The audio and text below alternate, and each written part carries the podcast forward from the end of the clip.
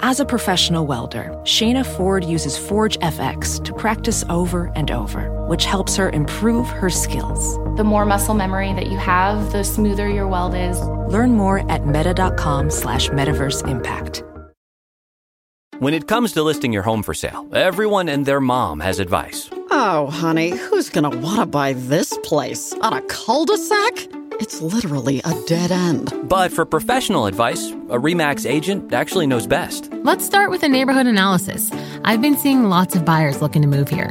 REMAX is the most trusted name in real estate. Visit REMAX.com or download the REMAX app to find the right agent. The right agent can lead the way. Based on 2022 BrandSpark American Trust Study. Each office independently owned and operated.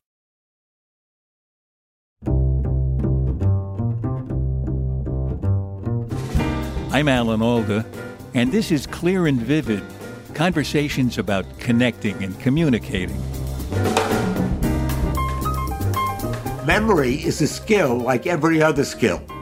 It's like thinking, reading, writing, dancing, singing.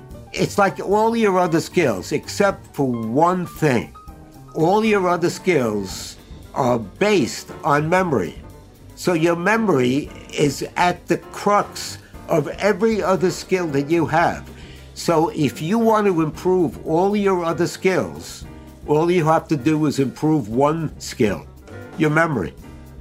That's Frank Felberbaum. I first met Frank a couple of decades ago when I was hosting the television series Scientific American Frontiers.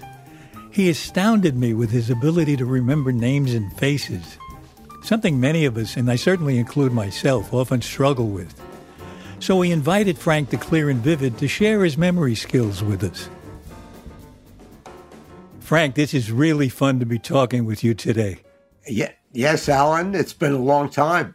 it has, but I remember your name very well because you taught me how to remember a lot of stuff. well, names and faces are the most difficult thing to remember. My name, my last name especially, you would have to visualize the name. It sounds verbal, but it's really an image that you can see in your mind's eye. The first part of the name is fell. That's easy to remember. Right, something's falling. The Yeah. middle part sounds like a bottle of beer, beer, fell beer. And the end part sounds like a bomb, fell beer bomb. And in your mind, in your image, you will see bottles of beer falling down on my nose, which is the image you should try to remember on my face. Why your nose? I I just chose that because it's outstanding. and all the beer would explode and go all over my face. And uh, you cannot forget an image like that. It's that's so interesting about remembering things. It's not only that we remember images, visualizations, but we really remember them forever if they're cockeyed in some way, if they're funny or lewd, or any anything that's out of the ordinary that that makes your brain go, "Whoa!" What, that's hard to forget. Absolutely. In fact, it's interesting you say that. I have a copy of a book called Rhetorica ad Herennium, right? This is the oldest book on memory in the world. Oh, really? It was written in 82 BC. Uh, and it, they think it was written by Cicero, but it actually was an anonymous author. Back in those days, rhetoric or oratory or speech was a very, very important thing. Everybody had to be good at it. So therefore, they had to have a good memory. And lots of techniques were developed in Greece and Rome. And this was the first book ever written. First one, 82 BC, imagine. And it's still being printed today in Europe and used as a teaching tool. What are some of the uh, tips that they give you in that book? Well, one of the quotes says that ordinary things easily slip from the memory, while the striking and novel stay longer in the mind, which is exactly what you said. Yeah. You know, it, it's funny, but many people believe that memory is a mysterious event that uh, it happens to us without permission. It's unconscious. When in reality, it's a conscious act. It's something that you do rather than something that happens to you. If you want to think of it uh, in vocabulary, it's a verb and not a noun. You know, what's interesting to me is I think a real demonstration of what you're saying is a story that starts your book where you're teaching memory to a hundred people in a classroom. And you start by having them introduce themselves one at a time, giving their name and I think where they're from. And then at the end of the class, you call them out by name, one after another, a hundred names, and, and tell them where they're from. You can't be born to do that. You have to achieve that, it seems to me. Well, it's a skill. You have to train yourself to do that. Uh, I wasn't born with a good memory. And I remember that, that moment, as he described it, it was sensational because everybody in the room, they were from 20 different countries. Uh, they were astounded by that. And after I did that, they believed. right, I can imagine. no, they walked away and they were using the system on all their clients, on all their customers. It was amazing. You must have taught thousands of people, right? Yeah, in Europe, uh, I lived in Europe for 12 years. I used to give uh, seminars to corporations, and I would say I, I trained about between 10 and 20,000 people. And then when I came back, I formed my own company here in the United States, which is Memory Training Systems. And, and I did the same exact thing. I, I think I dealt with a, close to 150 companies. Mm. Uh, and I trained their salespeople, their staff, uh, even the CEOs and the top management wanted to be part of it because they were anxious about it. They were worried that someone was coming up behind them to take their place and they had to keep sharp. And this allowed them to do that.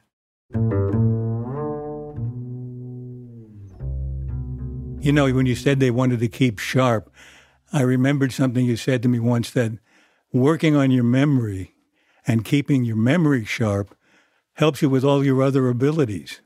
I said that. Yeah, you said that. that, that yes, I remember you saying it. that's true. You know, I was just about to say that memory is a skill like every other skill. It's like thinking, reading, writing, dancing, singing. It's like all your other skills, except for one thing. All your other skills are based on memory.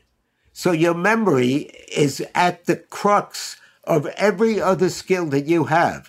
So if you want to improve all your other skills, all you have to do is improve one skill, your memory. Mm. So what I what I thought about was uh, basically that the only target that our memory has is information. We want to remember information, mm. whether it be names and faces, which is people information, uh, spoken information, which is what we're doing, uh, numerical information, which is all the numbers we deal with on a daily basis, and finally, written information. And a lot of this is fragile. Now, there are certain powers that you have that you can deal with these categories, with these, with this information. One of those powers is the power of observation. So this is the first thing you have to be aware of, right? You have to be you have to be paying attention. Right. Absolutely. Not only paying attention, but concentrating. So the first step, the first threshold is observing, and you can take in large gulps of information with your brain and your memory. That's the human mind. But your brain has the ability to filter out 99% of the information coming at you and allow you to focus on the one thing that you want to do. Okay? And that's concentration. You know, in your book, I came across a really interesting exercise to test observation and to develop observation, I think. You talk about lemons and, and find, finding a lemon that's your lemon because it has, I guess, some certain characteristics. That that's right. That was an exercise I did with many uh, groups, corporations, individuals, even schools. You come in to teach a class with a barrel full of lemons? yeah, yes, depending on how many how many students or how many people. So I get 20, 25, 30 lemons and really nice ones. I go to the supermarket and I look for really juicy lemons and I hand them out to each person. Then I say to them, I want you to observe your lemon, your lemon, it's yours, and look at the characteristics on the lemon. Look at the lines and the bumps and try to remember it almost like a person's face. And also, I want you to give a name to your lemon. So people make up names. Lucy the lemon, Larry the lemon, Harry the lemon, you know, and Alan the lemon, Frank the lemon. It doesn't matter. They, by giving it a name, they are personalizing it. Oh, that's interesting. And I asked them to do this for about two minutes, three minutes. Then I collect all the lemons and I mix them all up. And I asked them all to come up and surround the table. And I asked them to look at the lemons, don't touch them, and choose in your mind which lemon is yours by the looks of it and, and maybe even the smell of it, you know, although it smells like a lemon. Uh, and I give them about 30 seconds to do that. And then each one then takes their lemon. Every time I do this, a hundred percent. Whoa. Everybody chooses the correct lemon. It's amazing. This is a lemon. A lot of lemons look very similar. But if you look closely, they have different grooves and lines and bumps and, and some stand out more than other ones. And the color may be slightly different. It may be yellow, bright yellow, dark yellow. It doesn't matter. They concentrated on it. They digested it into their eyes and mind. So you're looking for patterns and anomalies, things that stick out from the pattern and that kind of thing. Huh? That's exactly what memory is. It's a pattern between two neurons that occur every time you remember something, especially something new. It's a pattern because the brain is a pattern making, pattern using system. And you do this 100,000 times a day and you create many interactions and connections. And uh, you're born, what, with 100 billion brain cells. But by the time you're through with learning, you have probably 10 trillion connections in this little universe called the brain. Hmm. Two and a half pounds of brain. That's not counting the fat. Yeah. not counting the fat. You need fat in the brain.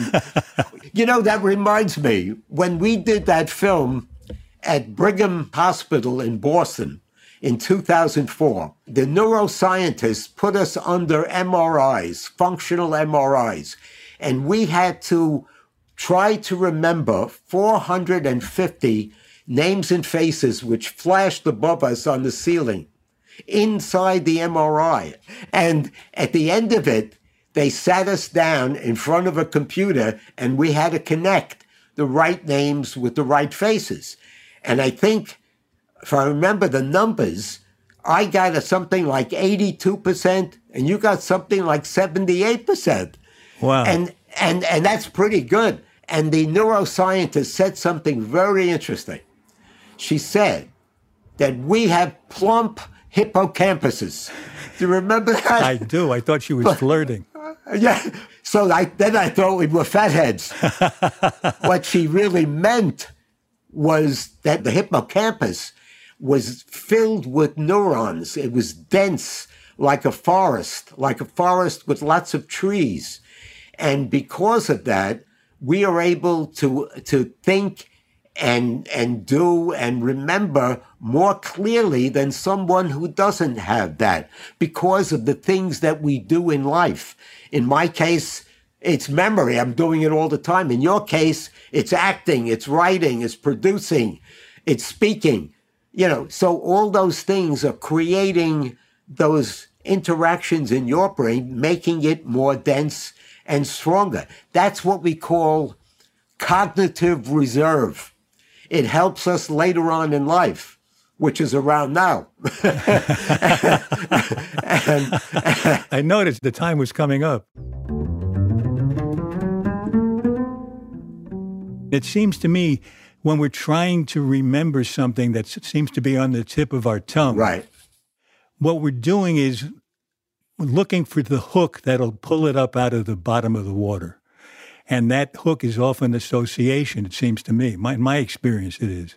Well, actually, it's a combination of visualization and association. The visualization, uh, the channels from the eyes to the brain are 25 times larger than from any other sense to the brain, mm. including hearing. So why not use the most powerful one? Uh, at the same time, when we get verbal information, the idea in memory is to convert or transform verbal information into visual information. If you leave it in verbal form as words or numbers or names, it stays that way and it's difficult to, to put in long term memory. But if you transform it into a concrete image, then you know where it is and you could put it in your long term memory.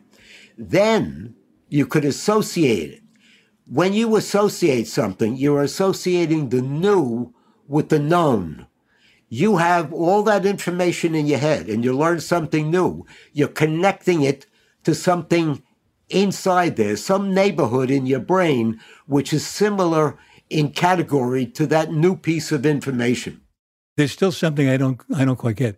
What I don't get is how you go from observing something new or learning something new and associating that with something that you already know. What would be an example of doing that? All right, I'll give you one. Take Pete Rose, the great baseball player. He has a record of 4,256 hits. It's a record that's just outstanding. Everybody thinks he did this by talent and skill and, and being a great athlete, but he did more than that. Every time he came to bat, he always took a black bat with him. It had to be a black bat. And when he got to the plate, he either swung at the pitch, he either fouled the ball off, he got a hit, he walked, whatever he did.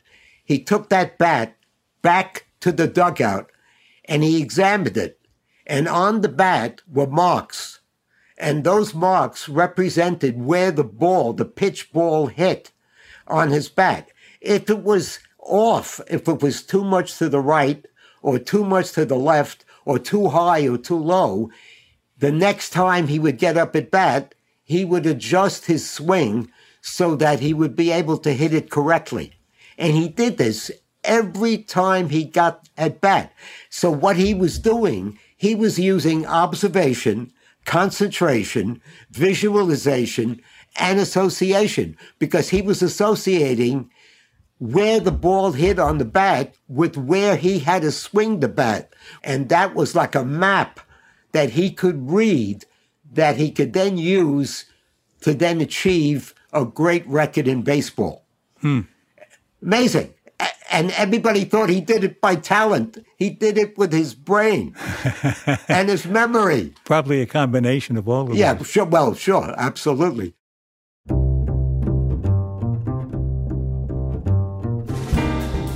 When we come back from our break, I ask Frank Felberbaum about the topic we began with.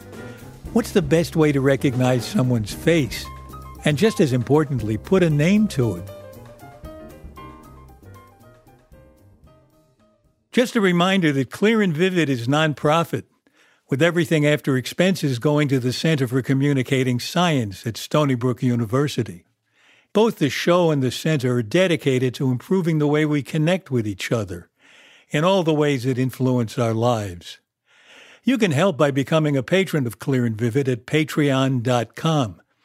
At the highest tier, you can join a monthly chat with me and other patrons, and I'll even record a voicemail message for you. Either a polite, dignified message from me explaining your inability to come to the phone, or a slightly snarky one where I explain you have no interest in talking with anyone at the moment. I'm I'm happy to report that the snarky one is by far more popular.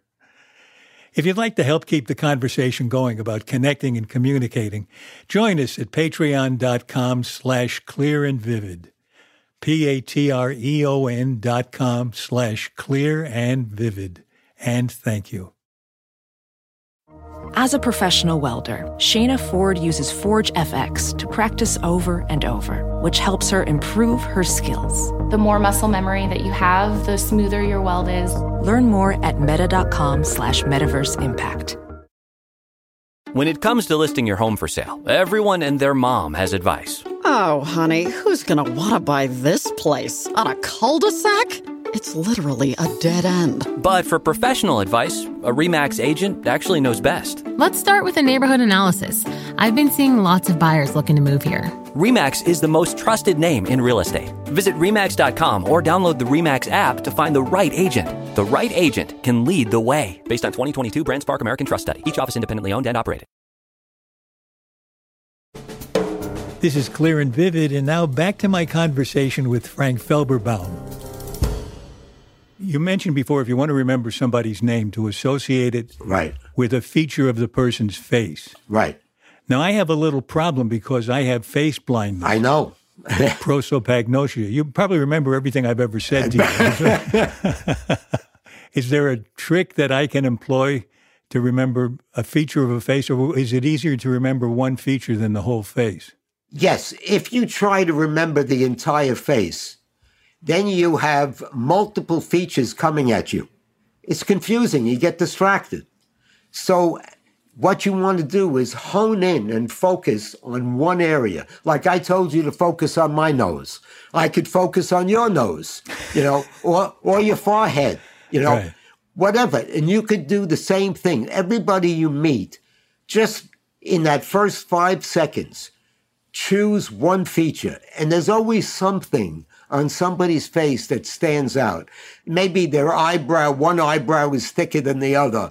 Maybe their cheekbones are high. Maybe their chin is pointed.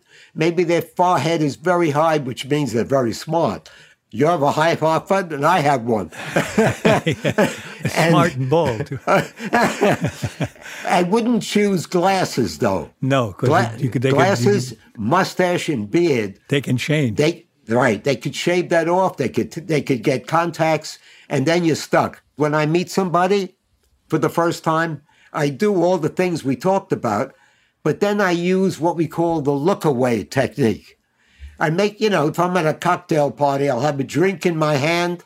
I'll sort of look up in the sky, you know, like I'm thinking about something. But what I'm doing is visualizing that person's face and name in my mind. Ah. And that little extra step solidifies that name and face in your mind. It sort of it connects the makes the connection stronger so that when you try to access it at a later date or maybe five minutes later, uh, which most people have a problem with, they meet somebody at a party, five minutes later, they don't know their name. And because they didn't do anything, they just listened. This is exactly what I did when you and I were on Scientific American Frontiers, one of the episodes that we did on memory. We were sitting at a table with 12 people, and we went around one at a time in the beginning of the sequence, and they said everybody said their name. And I used that look away technique whenever there was a little pause in the conversation, I'd think, what's what what part of that face is associated with the name, a visualization of the name, something quirky, quirky and weird. At the end of the sequence, I went around the table and remembered 12 people's names, which I ordinarily can't do, but I really worked on it. You actually concentrated. You observed, you concentrated, you visualized, and you saw, you did all the things I just said that Pete Rose did, and I do, and you did it with those 12 people. Now, if they were a, if they were your jury at a trial, you would have them locked up. Or the, or the other way around. yeah. no, they they would know you and you would know them.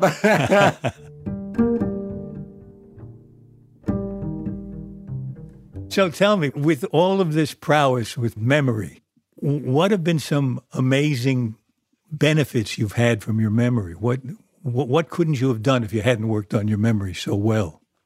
Well, I, I find that my mind is very active. I have mental energy, hmm. not just physical energy. And when you have mental energy, actually, actually your body and your mind work together. Okay. One of those is your gut. You know, there's a gut brain connection. Right. And whatever you do in your uh, in your digestive system affects your brain, and vice versa. I was thinking uh, that upstairs downstairs program that used to be on. Yeah. Everybody thought downstairs didn't affect upstairs, but when downstairs was having a problem and they had terrible food or people were sick or they couldn't go upstairs, upstairs was affected, just like the brain would be affected. Right. So so you have an upstairs and downstairs in and and I find that not only do I have mental energy, but my digestive system is better. Because don't forget there are nerve cells in the lining of the digestive, the gut. It's about an inch, two inches wide. It's called the enteric nervous system. It has hundreds of millions, or maybe not hundreds, maybe about 10 million brain cells in there. And those brain cells are the same ones we have up here. It's the same, same cells. And so what you do here always affects what you do here and vice versa. I'm always learning because I'm always applying my memory systems to the new things that I'm learning. And I find it's it's it's fantastic. I I have this this this energy that I, I could be Captain Marvel. I don't know. No, I can imagine that it, it keeps you interested in the world around you yes. with all the new things that are being learned. And I bet it reduces stress too, because we all have a lot of stuff on our plate that we have to take care of every day.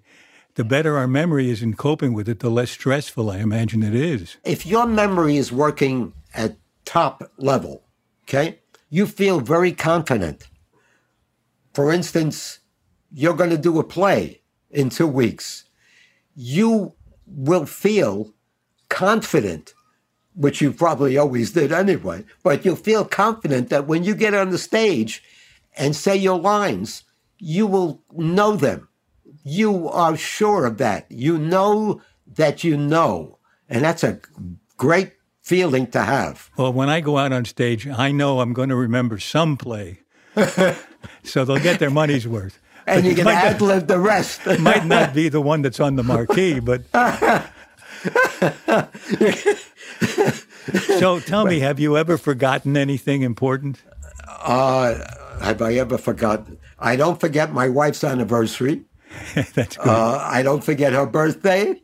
a lot of people say I'm. I send cards to everybody. They say, "How do you remember?" I say, "Are you kidding?" That's what I do, and I care. And also, it shows that you care. You know, if you're in business or a profession and you remember people's names and faces and what they do and and their hobbies and their interests and what school they went to, they love that. You know, it's not only business, it's simple friendship. Absolutely. If you remember the relatives of the people that you're fond of, even though you've never met them, it helps a lot. It helps the oils the friendship. Just the whole atmosphere. Uh, and, and whether you're with strangers or you're with family, a lot of times you forget the names of family. I've, I've done that. This is my uncle, and uh, the name doesn't happen. that happened to me yeah. once with a relative. There's the answer to your question. yeah.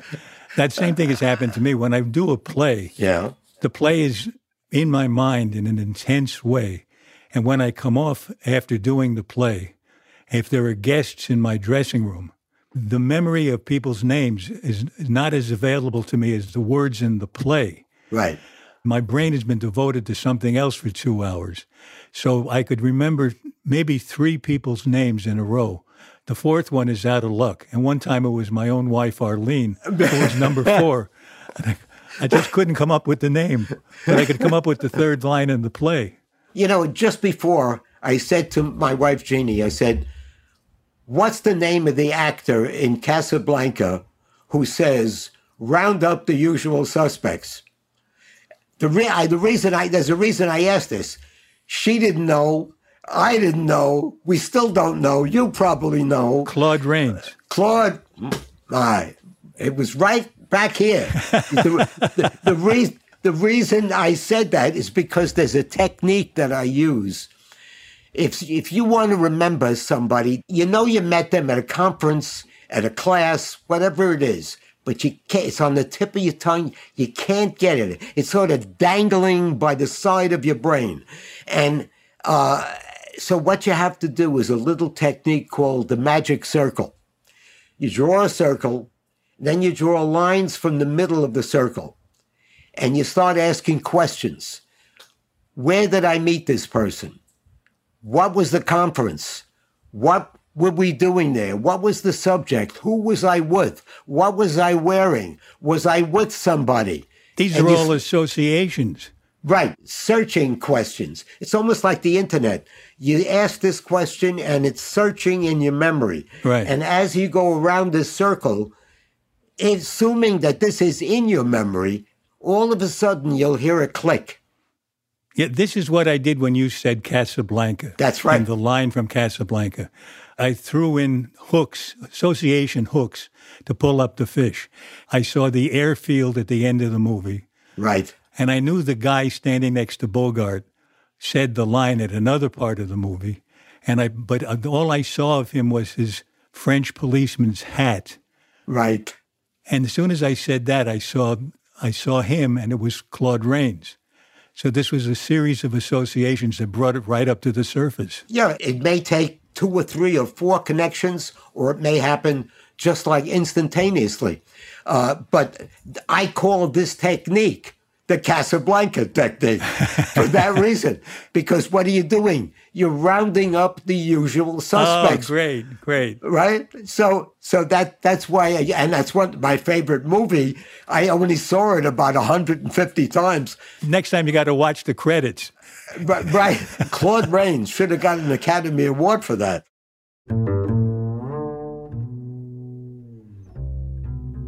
And then there's there's another technique. Let's say you're in your office and you're about to leave, or you're at home, you're and you have your keys in your hand, and the phone rings, and you pick up the phone and you put your keys down somewhere, and you're talking 10, 15 minutes. You put the phone down. Where are my keys? And you spend 15 minutes looking for your keys. Oh, this is a good Uh, this is a good tip. What do you do? How do you avoid that? Okay, I'll, this will ensure that you never do this again. Okay, it's called the multisensory technique. You put the keys in your mouth. No, well, that's good, but you you take you take uh, the keys before you pick up the phone. Yeah. You you put them down on the desk. Now you're looking at it and you're touching it. So using your sense of touch and your sense of sight. And when you put it down, you say out loud, I'm putting the keys on my desk. So now you're using your speaking voice and you're listening to your speaking voice. Four areas of your senses are working to put those keys down and remember it. Then you pick up the phone. That, that whole thing that you did takes five to 10 seconds. You pick up the phone, you talk as long as you want, you hang up. Guaranteed, absolutely guaranteed, you will remember where your keys are. That's great. Frank, this is so much fun talking to you. I wish we could talk longer. Our time is running out. Oh, But we don't end each show until we do seven quick questions. First question Of all the things you could understand, what do you wish you really understood? wow, that's a tough question. Uh, life. Good, good, good. That's a, that's a hard one to get to. I agree. Next question How do you tell someone they have their facts wrong? Uh, I I usually say that I know something, but I don't tell them that they're wrong. Ah. I contribute a thought which they then correct themselves with. Ah. so rather rather than insulting them, Right, right. What's the strangest question anyone has ever asked you? Uh, strangest question. Don't say I can't remember. Why is your license plate say Mr. Memory? That's strange because why? that they ask me every time I drive. I have a license plate which says Mr. Memory. So that's when you I get say lots of business that way. That's good. That's good. How do you stop a compulsive talker? oh boy. Or do you? Sometimes you can't, but but sometimes you you can listen to what they're saying and then use that as part of your conversation so that they're hearing an echo of what they're saying. right. It helps them listen if it's an echo of them. right. Yeah, that's good. Let's say you're sitting at a dinner table next to someone you've never met before. How do you begin a genuine conversation? Have we met before? no, no, no, that- I don't say that. Um, this is a dinner table. Yeah, So so we're invited to to somebody we knows we know their dinner table. So they know the same person I know. How do you know uh, Richard? right. How do you know Al? How do you know? I ask them the connection between why they're there, and then we go from that. Okay, good.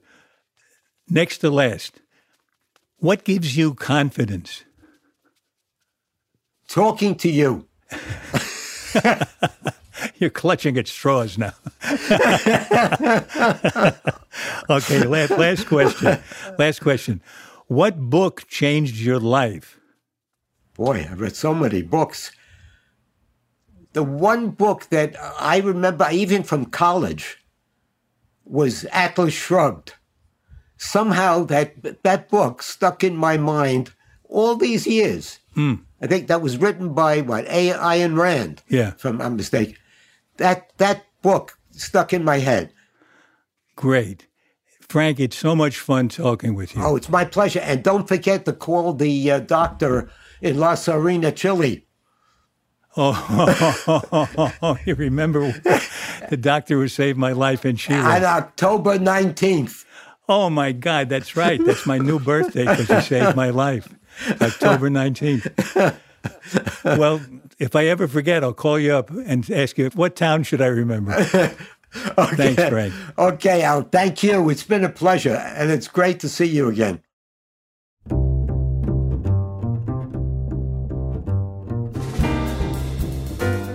This has been clear and vivid. At least I hope so. My thanks to the sponsor of this podcast and to all of you who support our show on Patreon. You keep Clear and Vivid up and running.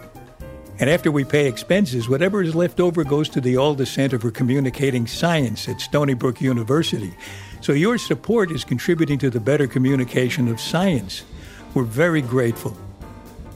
Frank Felberbaum is the president and CEO of Memory Training Systems. His book is The Business of Memory How to Maximize Your Brain Power and Fast Track Your Career. This episode was edited and produced by our executive producer, Graham Chedd, with help from our associate producer, Gene Chimay. Our publicist is Sarah Hill. Our researcher is Elizabeth O'Haney, and the sound engineer is Erica Huang. The music is courtesy of the Stefan Koenig Trio.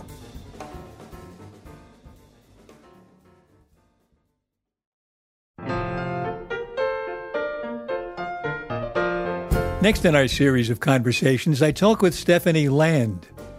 Four years ago, she wrote a book called Maid Hard Work, Low Pay, and a Mother's Will to Survive. The book vividly detailed her life as a single mother struggling to survive by cleaning other people's houses, and it led to a widely praised Netflix series. She's now written a new book that chronicles how it was her lifelong passion for writing that led to her escaping the poverty trap that ensnares so many others. For Stephanie, the first step was a high risk bet on college. I took out the maximum amount of loans every semester. And I used the loans mainly to cover living expenses, which were incredibly low at that time, usually somewhere around $1,000, give or take. But that worked out almost exact to the amount that I was borrowing in student loans every year. After I graduated, I went home and um, took off my you know gown and everything, and, and just felt so guilty for for going to college, just because I knew the student loan payments were going to kick in, and I was really going to struggle with that for the rest of my life, and and I, you know, as a person with anxiety, of course, that snowballs into I failed my kids. I'm not going to be able to put them through college. And so it, it was never something that I felt entitled to or that I even deserved just because it was so extravagant. Stephanie Land's new book is called Class, a memoir of motherhood, hunger, and higher education. Next time on Clear and Vivid. For more details about Clear and Vivid and to sign up for my newsletter, please visit alanalda.com. And you can also find us on Facebook and Instagram at Clear and Vivid. Thanks for listening. Bye bye.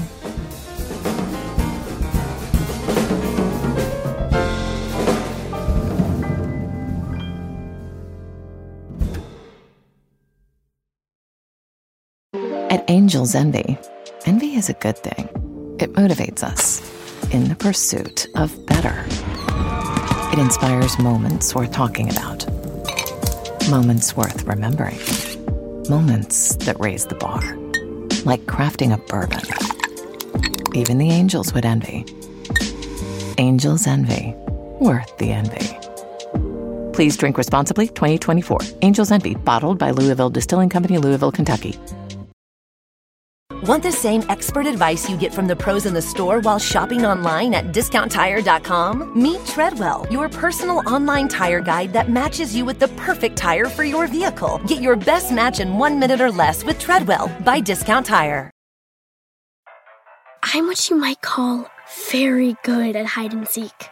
And since we got Xfinity, we have Wi Fi all over the house, even in my super secret hiding spots. So I can kill time in here by streaming my favorite. Ha! Found you. How?